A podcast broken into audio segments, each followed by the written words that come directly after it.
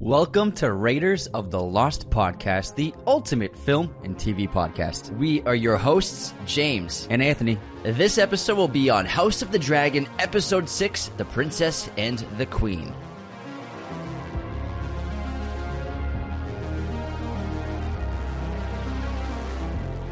Hello, movie friends. Welcome back to the show. It's another Tuesday. That means another House of the Dragon review, and this episode was excellent. We had so much going on, plus a major new player politically in terms of scheming. Scheming. At We have a new end- Littlefinger. uh, basically, at New the end of the yeah. episode. But real quick, I want to go over a bunch of new characters that we're introduced to because obviously this is the first episode with the time jump, and now Rhaenyra is a mother and Daemon's a father. So we have a bunch of new Velaryon and Targaryen kids that we have to be introduced to. So Rhaenyra's children are named Jacaerys, Lucerys, and her new son, who was born at the beginning of the episode, Joffrey Velaryon. And then we got our first glimpse at Aegon Targaryen, who looks just like Mike from Stranger Things with blonde I was hair. like, is that Mike from Stranger Is that Finn Wolfhard? and then Aemond's a Targaryen as his younger brother. And then we have children for Daemon and his wife Laena. We have Rhaena Targaryen as well as Baela Targaryen. So a bunch of new Velaryon Targaryen kiddos. kids all introduced to the show, which makes me excited for the, the length of the show and s- to watch these kids grow up and become major players in the Yeah. game. And now it totally makes sense why they had to get new actors for both Alicent and Rhaenyra because uh, the other two actors they would have looked like the same age as their kids Yeah. if they kept if they played their mothers. Whereas Emma D'Arcy and Olivia Cooke, they look like the, you know young thirties. They could have three kids by now. Like our mom had tw- had six kids by twenty eight. So it makes total sense that uh, two women in their early thirties would have multiple kids. Some of them uh, in their teenage years. So it ha- they had to cast older actresses. The other two were just too young looking. Even if they, I'm not how sure their exact ages, but even if they were in their mid twenties, they look too young. I think they're about 20, 21, something like that. So the kids, like like Aegon would Aegon would have looked like The same age as Rhaenyra. Yeah, so they had to. Now, Olivia Cooke and Emma D'Arcy have taken over the roles of Alicent Hightower and Princess Rhaena Targaryen, plus a lot of the Rhaenyra. main. I'm, I'm, I'm sorry, Princess Rhaenyra. What did I say? Rhaena. Rhaen- Rhaenyra. Sorry, we're getting so many names. Most of the actors and characters have remained the same. Obviously, Paddy Considine is almost in his full evolution of becoming Gollum. oh my god, he looks so old. As Viserys Oh, Targaryen. poor guy, Matt poor Smith guy. obviously is reclaiming his role. So a lot of the actors are the same. Criston Cole, same actor and everything like that. But what's good, Criston Cole, that actor, he seems older. Like, Exactly. the actor did a great job of seeming very youthful, and now he seems very mature. Uh, his just the way he moves and speaks is, is he seems much more mature. Daemon's wife, Lady Laena Velaryon, was is now played by Nanna Blondell. And then who else do we have that had an age change? Um, Rhaenyra's husband, who is now played by. Give me one second. Laenor. No, John Macmillan. So lots of new actors, older actors stepping in for the roles of these characters who have gone through quick, major changes in their time jumps. It's interesting that the sh- the show opened with a pregnancy from uh, because it's like not what she wanted, but then we realized that she has now three kids at such a young age, so she did become someone who has produced a lot of offspring, which is isn't what she wanted when she was However, younger. there's so much there's so much controversy Yeah. with her offspring, and there's this episode has two births, one successful at the beginning, which I thought was an incredible opening to this episode.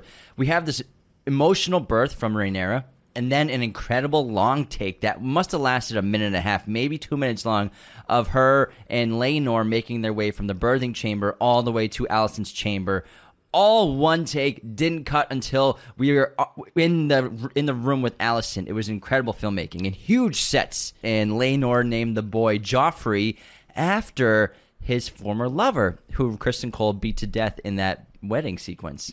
to a bloody pulp. oh my goodness! so obviously the biggest controversy in King's Landing that no one wants to talk about for the last 10 years almost is that Rhaenyra is clearly not making children with Laenor and instead has been having a secret affair with Harwin who is the son of the Hand of the King Lyonel and brother to Linus the the conniving Littlefinger type Larys. character. La- oh, Larys, Just sorry. think, just think Larry, but Game of Thrones version of Larry. Larys.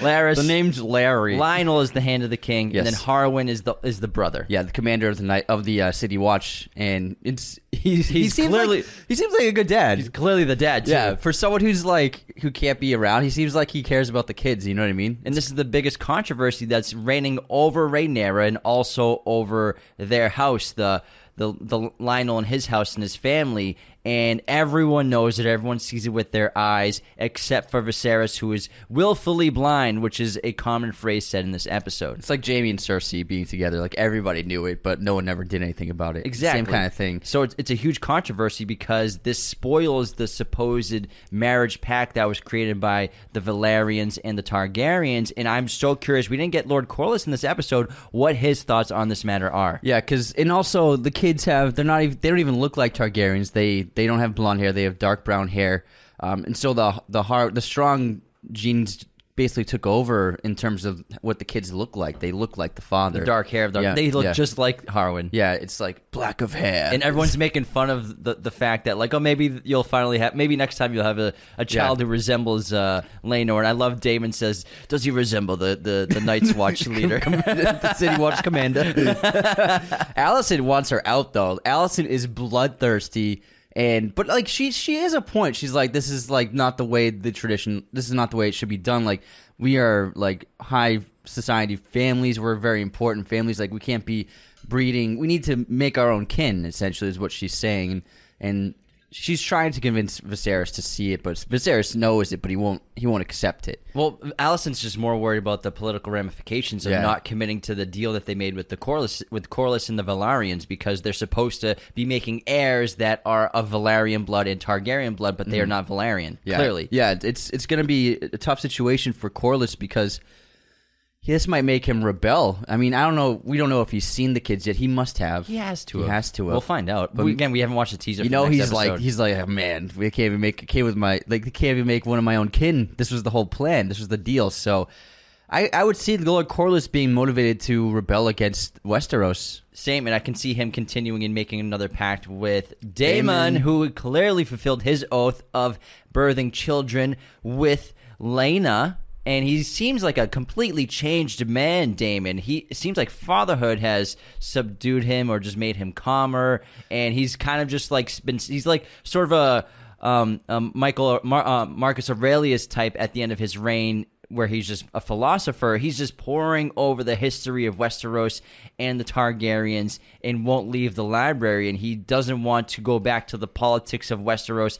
He's uh, he's contemplating accepting that ju- accepting that juicy offer to remain wherever they are. I can't remember what city they are in, and just basically be the protectors and make a deal with them for gold. And he's like, we don't have to go back to the politics and like Basically, be like a mercenary for hire yeah, with their just- dragons. and they don't have to worry about anything, and they don't have to worry about getting assassinated or death or vying for the throne. He seems like a completely changed man until the end of the episode. Yeah, it seems as though it seems like he has accepted his defeat in some capacity because he was vying for the throne in the first several episodes, and then now so much time has passed, and it looks like he might be learning from the other Targaryen lords and leaders, and but it seems like he's kind of gave up on trying to get the throne, and then maybe his wife's death will reignite his his desire for being in power. It looks like he doesn't even want power anymore in this episode. Uh, I think it's because he lost all of his plans, uh, failed in the first few episodes, and so he might have just been like, "Oh damn, screw it! I'm just gonna live fat and happy and be rich and powerful elsewhere." But then his wife's death uh, during childbirth, uh, I think, changed him, and also her. So they had a couple of great dialogue scenes together where I think she she kind of reignited his passion maybe for trying to uh, become a leader in Westeros. That's what enticed her to Yeah, him. yeah, exactly. That that's old that's what. Daemon. Yeah, exactly. Like she, like when he was like when he showed up at the wedding celebration, she was like, "Oh, this guy's cool." we all felt that. And the, what's interesting is the childbirth sequence uh, for Laena was identical to Viserys' wife's in the opening of the show, and Daemon was given the exact same choice as Viserys of cutting open the the mother to try and save the child, even though that wasn't hundred percent um, going to succeed. And where Viserys agreed to do it to save the heir, Daemon said, "No, I don't want to do that." And then he, uh, then Laena, without him knowing, uh, decided to commit suicide um, rather than suffering. For, rather than having her and both her child suffer, she uh, had she asked her dragon to kill them. she went out on her own terms, Yeah. and you have to respect Daemon for not making the same mistake that Viserys did, because Viserys was so desperate for an heir. and he had only daughters. He wanted a son. Daemon, even though he has daughters, he was not desperate to just to have. I need a son. He wanted to say he loved. You can tell. I don't know if they loved each other, Laena and Daemon. Maybe, maybe there was love there, but they both understood their situation at the same time. Even she says it on the rooftop, like I've made peace with my decision with our our wedding and our political arrangement. They seem to do care for each other very much, and that's why Daemon, I think, just doesn't decide to have her killed to save or potentially save the child. Well, yeah, I mean, she kind of tamed him for a bit, a little in a bit. way. I don't Yeah. know if she tamed him, but I think fatherhood tamed him. in loss, But we also don't know. Maybe he's just been patient and biding his time. I think failure. I think failure really affected him. It seems like it. or He's losing Ra- Rhaenyra. losing everything, losing Rhaenyra, and also losing his vie for the throne. I think all of his plans failing kind of made him basically escape into and like his. He's like self-imposed exile upon himself. You know what I mean? In a way, yeah. But I would say that even though his wife has now passed and she died, now opens up maybe the potential possibility to be reunited with, with Rhaenyra. and he's got three dragon riders on his side. And I guarantee he forms an alliance with Lord Corlys because I, I, have seen a still from the next episode, and he seems to be surrounded by the Velaryons and his So the- family yeah, they as went- well. yeah. So it seems like maybe they potentially go see them to Driftmark, and Maybe maybe it's got to be. Yeah, they maybe must. there's maybe there's going to be a new play for the throne or a new maybe a war between them all because we're still waiting for the big civil war to happen, right? For the Targaryen civil war. So Mm. I guarantee this is maybe starting to get things rolling finally. My guess is this season will be the catalyst for the war, and we'll see like the beginnings of it. But it, it would make sense because he had Velaryon children, so Corlys would be like, "Yeah, these are my kin." Whereas if he saw if he goes to Rhaenyra's kids, he's like, "These aren't my grandchildren. They they aren't Velaryon. They're Targaryen, but they're not Velaryon. So why would I be committed to this house and committed to the realm?" Yeah, Lord Corlys only made the deal on the assumption in, in pact that they would be of Velaryon blood as well. He even succeeded succeeded the fact that they would be Targaryen named as they assumed the throne. He accepted that. He accepted those terms as long as his blood was on the throne and his blood were heirs, but his blood is not going to be on the throne through Rhaenyra's bloodline. Yeah, it's it's really complicated. It, it seems like it's going to be um, those two allying together, and so we have that So much drama. so much drama. And there's still so much to talk about from this episode. And I like Alicent. I think that she's become a really strong person. She seems to uh, exert a lot of dominance over the king and over rooms. She's uh, very vocal on the council, and see, people seem to fear her in a lot of ways. Like when they see her in a room, and she seems to be probably the, one of the strongest characters right now. I think she learned because she was kind of like yes, she was playing her part when she was younger, um, but she wasn't as vocal and uh, was a little more passive. And she would kind of accept things and kind of just have to be like, I can't do anything about it. But now she's she's extremely vocal and basically controls every room she's in in a lot of ways. and she's a schemer now. Schemer. when she wasn't really in her youth. It's not until that conversation she had with her father Otto at the beginning of episode five, where she understood her situation and the situation of her sons. And then that's obviously when she walks in on Aegon, who's you know doing the doing a deed outside the window. very, I love Aegon. He's funny. Succession like. Yeah. Have you ever seen Succession? He's You know what we're talking Romulus. He's Romulus. um, because he- he doesn't understand. Aegon doesn't understand yet the position he's in. He is the challenge for the throne for the eventual situation where Viserys passes and Rhaenyra is going to be queen. He, she's trying to get him to understand just because you're friends with your cousins and you all get along to an extent. I mean, besides that pig joke on the on uh, Aemond, which was so mean and funny at the same time. They put wings and a tail on it. they're going to be bloodthirsty for the throne. And even though Viserys is trying to, he's willfully blind. He's watching them fight together and learn fighting from Criston Cole together and seeing like they're, it's, they're going to form a lifelong bond. There's no way they won't be best friends. It's like, yeah, right, bro. No Wait until they're actually adults and going for the throne. They're going to be cutthroat and trying to take each other out. They're going to be warring because Viserys is going to die eventually. He seems to be, and I didn't even realize his arm was gone It's until gone! until like se- the second scene because they kind of hit it in his first scene where he took the babe. Yeah, but then there's a great wide yeah, shot. and then of it. the then you see the wide. You're like, oh my god, one of his arms is gone. So they just chopped it off, and he just he's so pale and weak, and his hair's almost gone. He's just he's really very close to death. He's gonna die very soon. He's definitely gonna die in this season. He has to.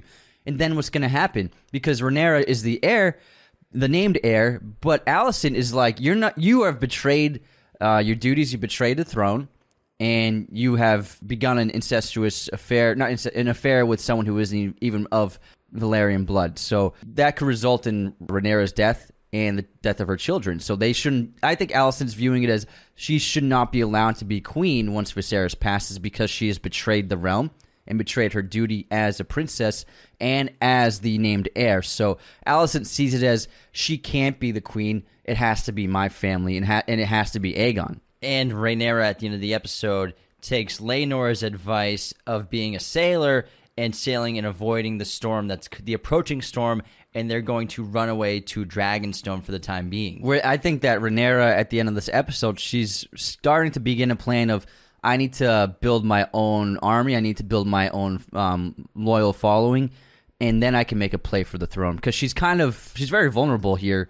She has nothing except for her title, which can which will be basically worthless once Alicent goes after her once Viserys dies. So I think Rhaenyra's realizing I need to have a force behind me if I'm going to make a play for the throne. Now let's get to some more even juicy stuff that happened this episode. So this character, um, Larys, Larry. Larry, Larys, who you could tell at some point in the season was gonna be a major factor because he kind of just showed up and was in major scenes where you didn't Yeah. really know who they Once who he was. once his dad got promoted, then he showed up. So his Yeah. father is Hand of the King, Lyonel, who tries to resign his position because he understands. They all know that Harwin is really the father of Rhaenyra's children, and he tries to resign his post because he can no longer give objective and non-biased counsel to the King Viserys. He's the best hand of the king since Ned. He really is. Yeah, He has been of- terrific Well, actually, yeah. Tyrion was a great hand of the king too. Oh yeah, when he eventually became. Yeah, there's been a lot of good. Although hand of the Tyrion did make poor decisions sometimes that But were he did, unbiased. He did save the city though. True, He true. saved. He saved the city. True. Anyways, that takes place for a hundred, couple hundred years. Yeah. I'm getting ahead of myself. way ahead of yourself. But there's also the son, Larys, who is Harwin's brother, who's just been in the ear of Alicent. You can tell for the last ten years. They have dinner together. I wonder how many private meetings they have. They spill gossip with each other and they scheme together. And Alicent obviously brings up she uh, brings up the issue between Rhaenyra and. Harwin. Harwin several times, Yeah. and he knows this. Larys knows this, and Larys takes it upon himself to after his after Harwin is exiled to their palace with his father. Harwin, I mean uh, Lyonel takes him there. He kills his own father and his own brother Burns his castle to the ground. Yeah. in order to basically blackmail Alicent into a major favor later on, and to basically blackmail her into being um, desperate. I mean, not desperate, being uh, what, what's the word I'm thinking of? Beholden to him, or Yeah, yeah, yeah, yeah. I owe you. Yeah, she owes him. Yeah, it's a big There's- IOU. There's a word. It's a big IOU. That- that's a car. You might want to hold on to that one. Ferrari. and it's because it's what it's it solves Alicent's problem. But she, I like how Alicent was like, "I didn't ask you to friggin' murder them. Are you insane?" And Larys, he seems like he's our Littlefinger because in the first couple of episodes that he was in, he just had minor conversations. But he's he's a very good actor. And I was like, "There's a reason why this character is showing up." I think specifically the hunt in the episode two. I think he was just he was talking with the queen and all those other royal women. Yeah, and I'm yeah. Like, Who in, is this guy? gossip yeah, circle. yeah, yeah. And then he then he spoke to Alicent in the um in the sacred garden, and he seems like he's going to be such a huge player in the show now. And he's got this bumblebee symbology. There's like the bee on his staff, and then his followers when he cuts out their tongues and recruits them for the job. I screamed. What a great! sh- What a great! Uh, you were screaming. I was like, I don't want to watch. I don't want to watch. it was great. It was so cool. And then um, those were his little assassins that killed the the strong family. They had little bumblebee emblems on their uh, on their chests, so that's his. Must be the sign of his. I'm not sure if it's the, the sign of the House of Strong. I'll have to I'll have to look into it, but maybe it's like his own little custom made sigil that he prepared for himself. like, I love bumblebees, but it might be the it might be the sigil for strong House Strong, but I'll have to look it up. Maybe. But I think he's going to be a great character. He's he's really fascinating, and it seems like it's an ally that you don't want because you can't trust him, and he's unpredictable. And he seems to be probably the most intelligent person in the show so far. And he killed his own family. Yeah, ruthless. Burning them alive. Yeah. his brother and his I, father. I understand if you don't really like your brother, your dad, but like to murder them. Oh my god, It's insane. It's crazy. it blew my mind. It was, Yeah. it was such a great third act of this episode. Is was incredible. But yeah, he's playing. He's laying out his schemes. I think he's gonna be very dangerous. Even though he's an ally with Alicent, he's still dangerous to her. There was also a ton of dragons in this episode. I love Daemon and Laena riding their dragons together, and Laena had the largest no dragon, hands. had the largest dragon in Westeros. Yeah. huge. And obviously, there's a a theme of dragons take a while to hatch, and it's If they unpredictable yeah. when they do hatch. And some of the Valar- some of the Targaryens and Velaryons have dragons, some of them don't. So Aemond does not have a dragon; his egg has not hatched yet. Same with um, which uh, Daemon's daughter. Which one? I think it was. The younger one. Hold on, give me one sec, one sec, one sec. So many new names, so many new names. His daughter, Rhaena Targaryen. So, or is it Rhaena and Baela? Yeah, it's. Rhaena, the one yeah. whose dragon hasn't hatched yet. Yeah, she's she's, she's the one by the fireplace. And her scene. father, I mean, and her, and her her mother tells her that her egg didn't hatch till she was 15, and now she has the largest dragon in Westeros. And same thing with Aemond; he seems to feel less of a Targaryen because his dragon has not hatched yet. And, and Daemon obviously cl- pays closer attention to his daughter who has the hatched egg. The other one feels like she he hardly notices her, but I think that'll probably change. So I like the the th- thematic element of the dragon eggs hatch when they're ready, and Yeah. you have to wait. You don't just get a dragon right away. Yeah, and uh, it could be like I think Targaryens who really believe in their history and traditions, they might view it as the gods haven't chosen them to be like a full-blooded Targaryen. Maybe it's like it's it, it wasn't meant to be for them to have dragons, so maybe that's why he views the other he he that's why he gives more attention to the sister who had to the daughter who has a dragon because she's like a fully formed Targaryen. But also her mother tells her that she didn't get her dragon until she was 15, so she's still much younger than 15. Oh, there's also another Targaryen kid that we forgot to bring up. So Princess Helaena Targaryen, the daughter of Alicent and Viserys, was in this episode as well. Oh yeah, with the with the bugs. Yeah. she like loves that. The big centipede. yeah, the, Ugh, the, creepy. the millipede. Ugh, yeah, ugh. and, they're- and Alicent's like, "So you like bugs?" we got a quick shot of Jason Lannister. He's in the council now, so I'm sure we'll get more of the Lannister family here. Otto Hightower was not in this episode. I'm oh, sure he he'll- will be. I'm sure he'll. Did be. you watch the trailer for the rest of? The, No, they, I- they released a trailer that's like a, a rest of the season trailer, and it looks great. I've just seen some stills and any other new characters to talk about of notability. Just a bunch, just a bunch of other people. Um, I think that wraps up this episode, though.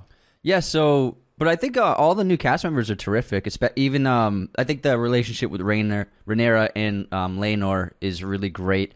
That new actor has been doing a solid job, and it's a complex marriage they have. There's no love between them. It's just arrangement, and she kind of wakes him up into being like you, you he's like i've been committed to this i've been here for 10 years she's like you've been just like living it up and spending money and sleeping with guys and just like eating all eating and drinking to your fill and just enjoying the life of of a wealthy elitist and not really being committed to this partnership that we agreed upon and so i think they had a great conflict and then eventually they they seem to make amends by well, the end she orders Yeah. him that you have to stay yeah, here. sh- yeah. but There's a, a lot of conflict, but by the end, Yeah. she's like, "We're leaving, but take your lover with you." Show that was a sign of respect and a sign of I need you, but I also want you to still be happy and live your life in some capacity, even though we, we won't be in King's Landing anymore. And so it looks like their their partnership it had a rough patch for sure. Especially because he was often drunk when he's around her, but it seems like they're going to become much closer um, allies in their marriage. is going to be a, a, little stronger politically going forward. Show's getting better and better Yeah. every week. The Oh, yeah. episodes are just knocking me up, knocking me back, man. Yeah, and then it's it's it's at first a little weird without the other actresses, but it's like you within ten minutes you're like, okay, these are the new actors. Emma, Dar- both are tremendous great, actresses, yeah. but Emma D'Arcy really does that a great little smirk that Millie Yeah. Alcock was doing, like Yeah. a little side smirk with just a corner of her mouth. She's like doing the same mannerisms that she was doing, which is Yeah. really like making me the the transition really seamless for me. Yeah, hundred percent. And also, Olivia Cooke has a much deeper voice than the other actress, so it's it's it feels like she's aged a lot. You know what I mean? Great performances. The show is excellent. This wraps our episode on episode six of House of the Dragon. There's still five more. the princess and the queen. Lots happening. Already lost some major players. Disappointed that we lost Harwin and and Lyonel and Laena already, but hey, it is what it is. Yeah, Game they're of just offering people. Oh my That's god, what happens in Yeah. the show. Make sure to stay tuned for next week on Tuesday, episode seven of House of the Dragon review. We did Scott Pilgrim vs. the World yesterday. If you want to check that out, and this Thursday we have an episode on Scarface coming out. Say hello to my little friend. Take care, everybody. Raiders of the Lost podcast is a mirror image production. Sound mixing done by Jacob Kosler. Opening music by Chase Jackson.